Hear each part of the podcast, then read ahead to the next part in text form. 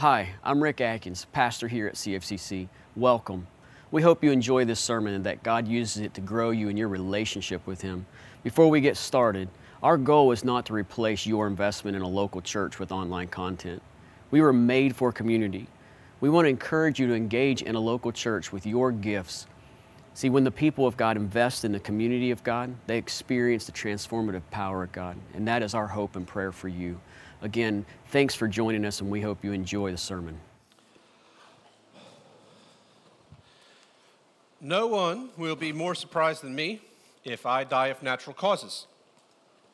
I have long believed that my mouth would be the cause of my premature departure from this mortal coil. And in all my years of life, it never occurred to me that the cause of that may be someone else's mouth, like that of my son. Uh, so, I saw Rowan, he's just recently turned four. Uh, I remember in the mornings we kind of get him ready. A lot of times we let him watch a little bit of screen time just to kind of aid with the breakfast, get ready to get out the door process. And I was desperate to get away from CoComelon. Okay, so parents, you get it, right? There's only so many times you could listen to a song about shapes on a train before your sanity leaves forever. So I'm like, I gotta get away from this thing. This nonsense has been going on way too much in my life. And so I, well, like, I gotta find another show for him. So I find this show called Transformers Rescue Bots. It's like Transformers, but for like little kids, right? So there's no like bad guys that they're fighting. It's just advanced race of alien robots that came to Earth to kick cats out of trees.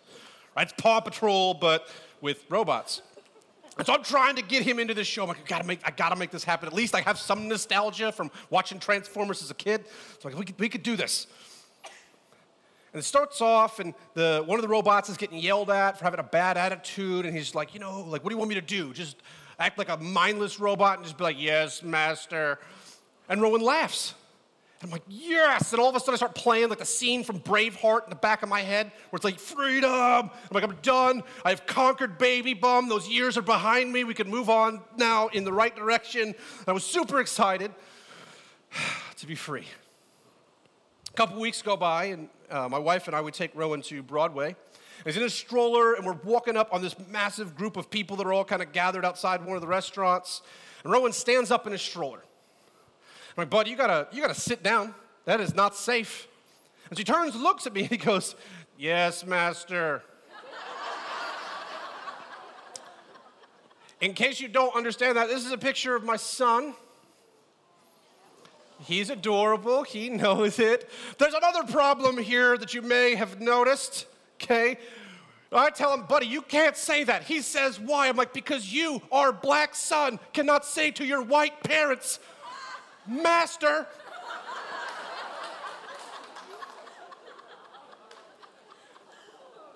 Which, of course, causes him to say it more and louder. So at this point, everybody in like a four mile radius is looking at us. NASA's got a satellite over, like, that guy, he's in trouble. I'm like, I don't explain this to a group of people. Like, it's okay. We don't tell him to call us that. It's from Transformers.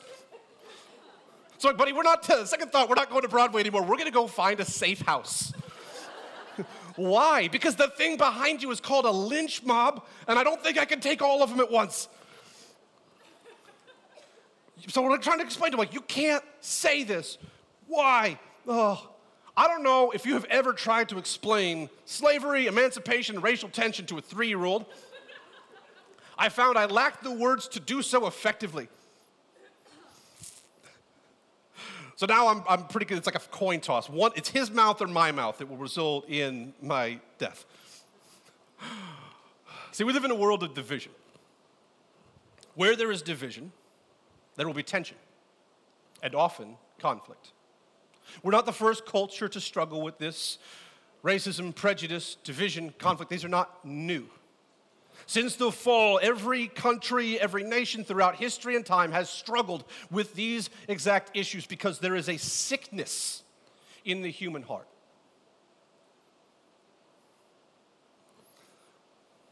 But there is a remedy for that sickness. See, when Jesus comes into our lives, he doesn't just change our relationship with God, he changes our relationships with each other. A genuine relationship with Jesus will impact, if not transform, every relationship that you have. So, if you got a Bible or a Bible app, we're going to be in Ephesians 2, starting in verse 11. We're going to pick up from where Rick left off in his grueling marathon that he did last week, covering a whole three verses. I don't know if you guys are keeping track, but he's taught twice in this series and covered a massive five verses in total. Yeah, he's suffered a whole lot with that. So, right, we're going to do more than twice that today. So, we're going to dive right in, verse 11. Therefore, remember that at one time you were Gentiles in the flesh, called the uncircumcision by what is called the circumcision, which is made in the flesh by hands. Remember that you at that time were separated from Christ, alienated from the commonwealth of Israel, and strangers to the covenants of promise, having no hope and without God in the world. So you see these two groups mentioned a lot, especially in the New Testament Jew and Gentile. Jews are the descendants of the tribe of Judah from the nation of Israel. They are part of God's chosen people, set apart by the covenant of circumcision. Gentile is basically everyone else. They are the godless, heathen, pagan outsiders. And these two groups do not get along. So the Jews believed that the Gentiles were created to fuel the fires of hell. Isn't that nice? Just love that people would think that about you. Like, ha, we are God's people, and all the rest of y'all were created to be kindling in hell's eternal bonfire. Have a nice day. In the eyes of the Jews, the Gentiles were dogs. It was illegal in Jewish law to help a Gentile woman during childbirth because you would be aiding in bringing another godless heathen into the world. Like, so basic, just human decency does not exist between these two groups of people. In the eyes of the Gentiles, Jews were homicidal enemies of the human race. Right? So neither side even considered the other to be human. So the racial tensions that we see today, even at their peak, they don't hold a candle to the tension and divide that existed between Jew and Gentile. Because that divide it wasn't something that happened from misunderstanding or differences or history. It was something that was built into their faith. See, the Israelites, they were called to be God's chosen people, to be different. Their laws, their customs, their practices, all of them were set up to separate themselves, to make themselves different from those dirty, rotten Gentiles. So for them to be different, to have this separation, to have this conflict with the Gentiles was not something that was like, oh, we need to fix this because it's a problem in our hearts. It was, this is something we celebrate because it's our faithfulness to God in order to be this. Because the Jews were a chosen nation to be holy. Now, we struggle to understand this because we typically don't understand the word holy. Right? So we think of a holy, right? You think of purity right? Holy is like the guy who doesn't drink, doesn't smoke, doesn't chew, doesn't go with girls who do. Like he follows all the rules. He gives money to the poor, right? He helps at a food pantry all the time. Just a good dude who lives a really good life, right? That's holiness. No, it is not. Holiness is the hand towel in your guest bathroom. Right, guys, you know what I'm talking about? The one that you're never allowed to touch because it's for guests, and if you touch it, you lose your hand right? Lord forbid you use the bathroom, but if you use the bathroom, you got to wash your hands in a whole different space because that towel is not for you. It's never for you. It's for guests. That's holiness. To be holy is to be set apart. It's not a moral, pure person, it's a hand towel. For thousands of years, there was violence, hatred, distance, and distrust between Jew and Gentile. And so Paul refers to the Gentiles as being without God. Now, that seems really insensitive, weird, right? Like, if you look at the ancient world, like they were super religious. Like ancient Greeks, they had gods for everything. They have a God for beekeeping. They have a God for beans, not even like all carbs, just specifically the bean God. They have a God for travel, a God for purity, a God for, uh, for fertility, for beauty, like everything you can imagine. A God for sweeping the house. They had a God for that. Personal favorite is a God named Epimetheus who is the God of excuses. Right? I've known a lot of people who spent a lot of time in that temple. You get there. They had in, throughout ancient Greece temples, statues, entire cities devoted to their gods.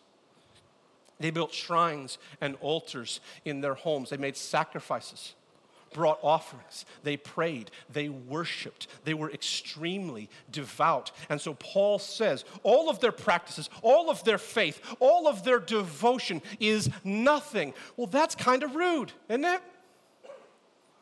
No. False gods and false beliefs are nothing. You see, all the passion, all the worship, all the ceremony in the world means nothing if it is devoted to something that doesn't exist. See, we live in a world that says it's belief that matters. Doesn't matter what you believe in, so long as you believe in something, believe in a, a higher power or something greater than yourself, because that's what's going to grow you. That's what's going to make you your best version of yourself and channel your inner spiritual being. Doesn't matter what you believe, it's just that you believe that's important. Right? Like, if that's true, take him in a plane, give them a dumbbell instead of a parachute, and say, jump. Right? Because it doesn't matter what you have, as long as you have something, right? So all of a sudden, though, then the song starts to change because we realize when we, our life is on the line, man, what you put your faith in, it's only as good. Your faith is only as good as what you place it in. And so the Gentiles, that's us, or almost all of us, they are outsiders, separated, cut off. Paul says they are without God and without hope. See, this is a subtler version of a point that's made all throughout Scripture, a point that we often miss because we have this weird belief that if I'm a good person and I live a good life and I do good things, then I deserve to go to the good place of heaven and all that stuff because that's just what's fair. That's not what the Bible teaches. What the Bible teaches over and over again, the point he makes here is that without God, there is no hope. Because the problem we have is not a problem we can fix. And we were outsiders, cut off, and separated. The biblical term for that is alienation. And that's the problem that Jesus came to fix. Verse 13. But now in Christ Jesus, you who were once far off have been brought near by the blood of Christ. For he himself is our peace, who made us both one and has brought us, that has broken down in, the, in his flesh the dividing wall of hostility by abolishing the law of commandments expressed in ordinances, that he might create in himself one new man in the place of two, so making peace, and might reconcile us both to God in one body through the cross, thereby killing the hostility. And he came and preached peace to you who were far off, and peace to those who were near. For through him we both have access to one spirit, through one spirit to the Father. Now, the imagery here is profound and graphic. What he's saying is intensely emotional. See, in the temple, there was a wall that separated the court of the Gentiles from the rest of the temple. And inscribed on this wall of separation was a series of warnings called Thanatos inscriptions, which read, No foreigner is permitted to enter the barricade that surrounds the sanctuary or the enclosure. Anyone caught doing so will have himself to blame for his own ensuing death. That's inscribed on the wall of the church in stone. That's what you and I would be seeing. When we go to the temple, when we go to the place where God was to be worshiped, as close as we could get, what we would be reading is that message. Right? Like, welcome, we're so glad that you've joined us this morning. If you cross this line, we murder you. I'm feeling the love. We couldn't even go in because we were outsiders. We didn't have a place. We couldn't go to where, we couldn't even go in where God was being worshiped and worshiped with other people who were worshiping Him. We were separated. We could get close but not enter. We could draw near but not connect because we were outsiders, outcasts, cut off. And a great wall and the threat of death kept us out. And it was like that for thousands of years. A constant reminder that the amount of love that you had for God didn't matter. You were always going to be further away than everybody else because you didn't really have a place there. And then Jesus comes and he tears the walls down. Jesus took the stones that kept us out and he turns them into ash and rubble. Because Jesus unites all of his people through himself. Because, church, what binds us together it's not a political scheme. It's not a social ideal. It's not uh, an intellectual thought or a sports team. What binds us together, the remedy for our conflict and division, for our separation from God and from one another, is the cross. Now, listen. You cannot have union with Jesus without also being united to his people. Because in order for us to draw near to Jesus, we first must step over the rubble of the walls that separated us from one another. There is no unity with Jesus that is also has disunity with his people. See, the sickness that's in our hearts it's not mended by policies or laws. It can't be regulated. It can't be fixed by activism and awareness. Because the sickness, it's not just our heads, it's not just our hearts, it's woven into the fabric of our brokenness in sin. The sickness that we have that creates conflict and tension with one another, we have no power to heal but it's exactly the illness that Jesus came to heal. So Jesus brings reconciliation. And Jesus brings peace with all of us to one another in himself and through himself by abolishing the law of commandments. At which point you go, uh oh. Jesus said in Matthew 5 17, Do not think that I have come to abolish the law, but to fulfill it. And I tell you the truth, that not the least stroke of a pen, not the dotting of an I or the crossing of a T will fade from these things until they have all been accomplished. So Jesus says emphatically, I did not come to abolish the law. And now Paul says, Jesus abolished the law. That kind of feels like a contradiction. Is it? No. Jesus fulfilled the moral law. That is the expectations and demands of the law to be righteous. By living a perfect life and honoring God in everything, Jesus fulfilled the law, not abolished it. What Paul is referring to is the ceremonial law. That's the washings, the Sabbath rituals, the purification practices. Many of the laws that were given as customs, not as God's law for how we live and be purified, but as customs to help his people be separate and different from the Gentiles around them. Those laws are no longer valid. Those laws are no longer meaningful because those laws were created to be a separation. And so, by abolishing the laws that separated us, the practices and the customs that the Jews would use to be different from the Gentiles, he tore down this divide that that existed between Jew and Gentile. See, Jesus took two things divided by history, conflict, culture, and conditioning, and he made them one in himself and through himself. On the cross, Jesus killed all the hostility that exists between us because of our differences.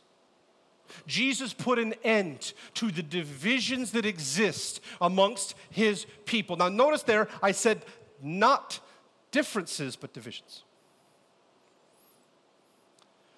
God made us different on purpose. Jesus didn't come to make us unified or uniform, he came to make us unified. Because the differences that we have in our experience and our understanding and all the things that make us different. These are things that we should celebrate, things that we should rejoice in. They are beautiful, powerful things because in those differences, we get to see a bigger picture of who God is and what God is like. So we don't reject the differences, we celebrate the differences. But what happens in our culture, in our hearts, is we turn sin turns difference into division. Jesus turns difference into diversity. Diversity is when different people work together in unity to create harmony. Jesus took that which was divided and he made it one in himself. Verse 19.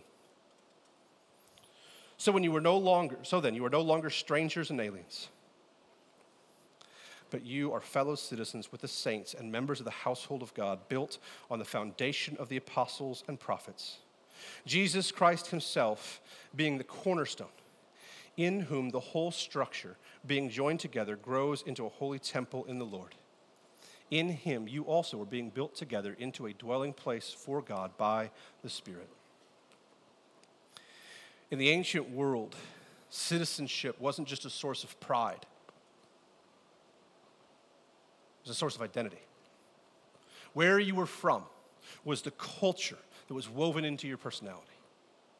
Its laws were written on your hearts. Its people were your people. There was a sense of camaraderie and brotherhood that came to simply being from the same place because where you were from defined you. If you remember in Acts 2, when the apostles start preaching the first sermon after Jesus ascended into heaven, what's the thing that the crowds take note of? These men are from Galilee.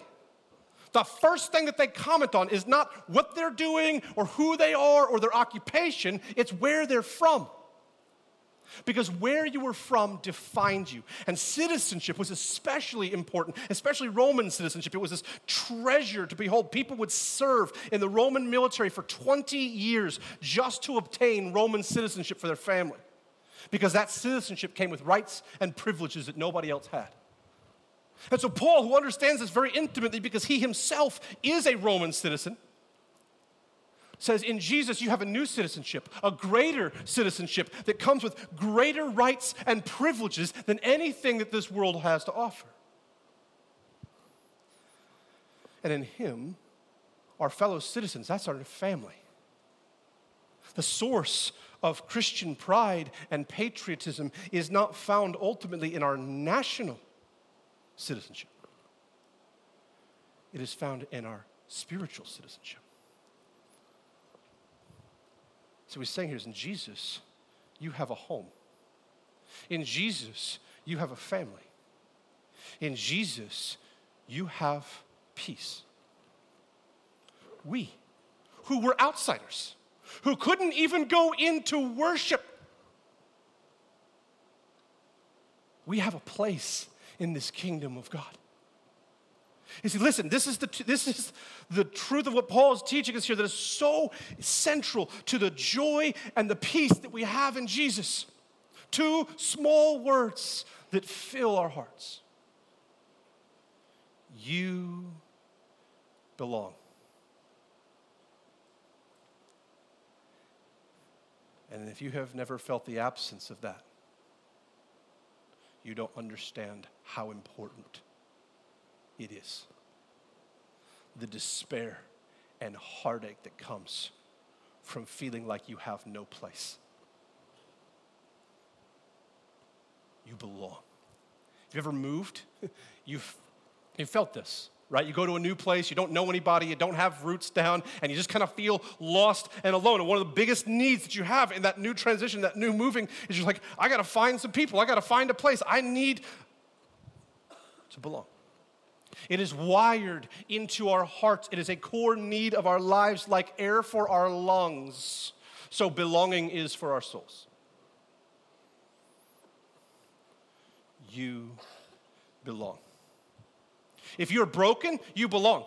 If you're hurting, you belong. If you're struggling and can't figure out how to get your life in order, you belong. If you feel like an outcast and a reject in your own life, you belong. If you are lost and confused, you belong. In Christ, you belong. Right? Like, don't miss the significance of that. that you have a place where you belong. No matter how many mistakes you make, no matter how deep your struggles run, or how dark your past is, in Christ you belong. Because the creator of the universe, the king above every king, declares that you are his and that you belong to him. And there is no satisfaction for the soul that comes like understanding that. That no matter where you are in this world, no matter what you're going through, no matter what you're enduring, you always have a place, and you have a place for eternity where you belong.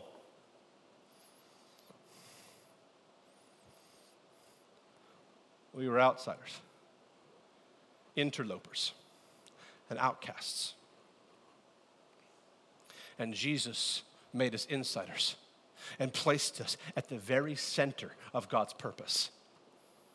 We are no longer aliens, now heirs to the promises of God, no longer unworthy, but now citizens, even children of God, adopted into the family of God and church. It is time that we started defining ourselves not by what the world says or what the world believes or by something in our life, but we started defining ourselves by Jesus, who is our cornerstone. Okay, in the ancient world, the cornerstone was part of the foundation. Now, in any building and structure, the foundation is the most important part. Doesn't matter what you build on top of it. If the foundation is garbage, the building is garbage. And in the ancient world, the most important part of the most important part of the building was the cornerstone. It's the stone that you set first, and everything else was placed around it. That should be Jesus in our lives. That everything in us is built around, centered around Him. It's because Jesus, He brings reconciliation and peace. Now, first and foremost, this means that Jesus puts an end to the hostility that exists between God and us. That means we have hope for eternity. It means we're no longer his enemies, no longer objects of his wrath, because Jesus has put away all hostility that God has toward us. But it also means that Jesus puts away the hostility, the conflict, the division that we have towards one another. And we walk in union with Jesus when we are unified with one another. Are you? Do you truly have unity with all the other Christian brothers and sisters in your life? Or are you still carrying baggage, offense, wounds caused by something they said or you said? Is there conflict and tension under the surface of your heart that is preventing you from experiencing the peace that Jesus gives? Do you truly have unity? Or is there still some animosity that has gone unaddressed? See, we are different, absolutely. Each and every one of us is different in our own ways. Are we going to hurt each other? Yeah. Are we going to offend each other? Yeah. Because community, even godly community built around Jesus, is messy. But as the people of God, we do not divide that which Jesus died to unite. See, what Paul says here is that this is who you were. Okay? But now in Christ Jesus, you've been made new. You have a new identity. It's the book of Ephesians, it's all about our identity. But when we fail to define ourselves by Jesus, we will inevitably define ourselves by things that divide us from one another. And the reason that we see division, discord, and disharmony within the church is because we, as the people of God, continue to define ourselves by the wrong thing. We fail to experience and to receive. Jesus gives us a new identity, but we don't always live in it.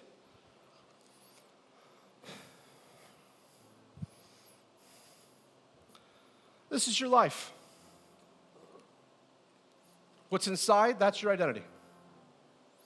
That's what the world says. This is who you are. It's what you believe. This is who I am. Things that over the years you've come to accept as things that defined you. I'm smart, I'm strong, I'm weak, I'm insecure, I'm broken, I'm this or that. Everything that you've come to believe collectively over the course of your life, that's what's inside here. This is your new identity in Jesus. How do you get this into this? Right? The first thing you do is you have to empty this, right? Because you can't be new by just pouring the new on top of the old. That doesn't create transformation, that creates mild augmentation. But this is how we live. This is what it is for Christians. So often we come to Jesus and we just try to pour him on top into the space that we have remaining in our lives. We would say things like, they need Jesus in their life. Nobody needs Jesus in their life.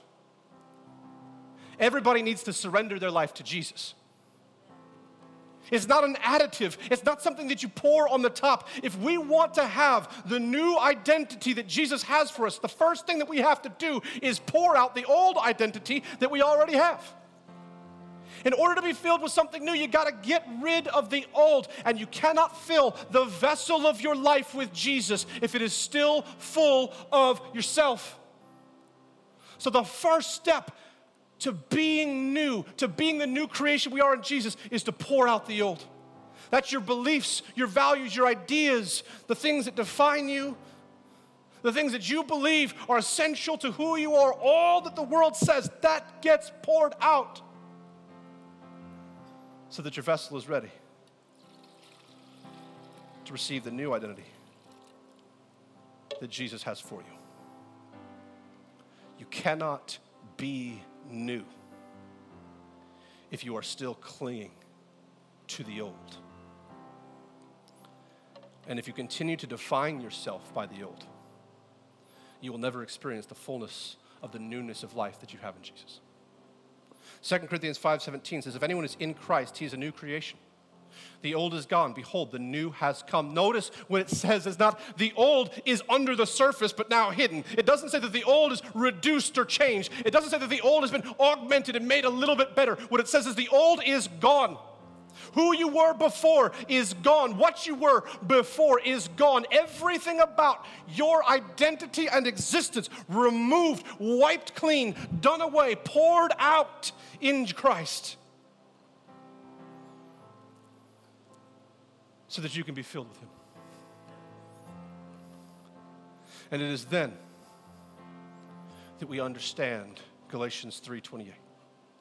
There's neither Jew nor Greek, slave nor free, male nor female, for we are all one in Christ Jesus. Again, this does not mean that we become uniform and we all look and act and think the same. What it means is that each and every one of us, as children of God, has the same access to God, the same value to God, and the same it is worthy of the same honor. Yes, there are things that make us different, and we celebrate those things, but we are one. We are unified. We are brought together in Jesus, through Jesus, because we all need the cross to get to Him. You are not who you were. Jesus did not come to augment your life, He came to transform it, to make you new. And Jesus establishes through the ministry of Jesus a new kingdom made up of a new people. And He creates in us a new race defined not by age, gender, wealth, nationality, or the color of our skin, but defined by Jesus. Our identity is in Him. He has made us completely and wholly new. And it is time that we let go of the baggage and the conflict and the tension and the hurts of the old self. It is time that we let go of the struggles and the scars and the desires of the old self and that we experience the newness of life that we have in Jesus because our identity is Him.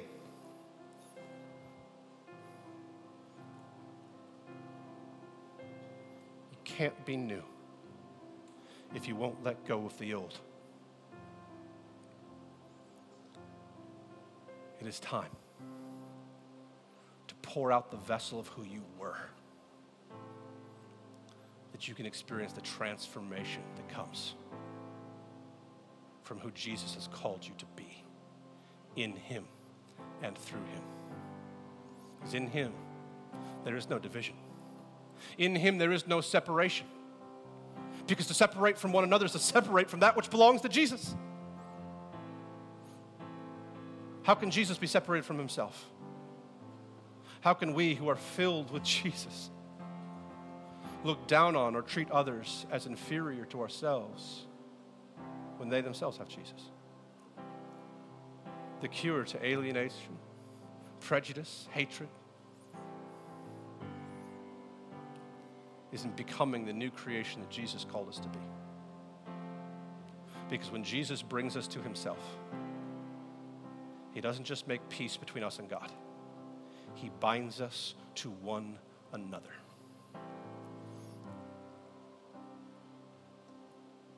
So I want to challenge you to look at your life, at your relationships, your family, your friends,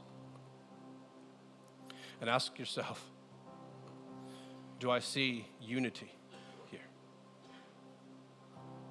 Or are there things that I need to go deal with? Jesus says if you come to the altar, to bring an offering. And there you remember that your brother has something against you. First, leave your offering and go be reconciled to your brother. God's saying, like, you think I care about your money? I don't need your money. I'm God. I can do whatever I want. He says, You can't experience the connection to me that you need if you have this obstacle, this wall of separation between yourself and someone else who's also mine. we experience newness with Jesus by creating unity and harmony with each other. Let's pray. Heavenly Father,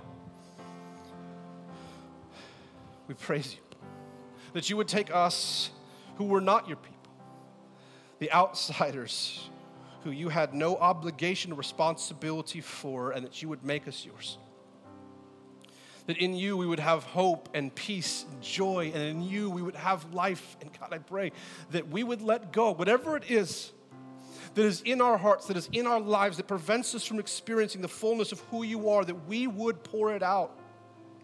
That we would release it, that we would let it go, that we would experience just how great you are, and that we would know the new creation that you have made us to be, that our lives would always be centered and focused on you. God, pour us out. For those who are hurting, God, that you would heal. For those who are broken, God, that you would give hope. For those who feel lost, God, that you would draw them to yourself. For those who are resistant, that you would crush that resistance and make them all moldable and pliable to you. That we would live as citizens and heirs of your kingdom finding our place, our purpose, and our hope in you and in you alone. We thank you for Jesus. We thank you for grace.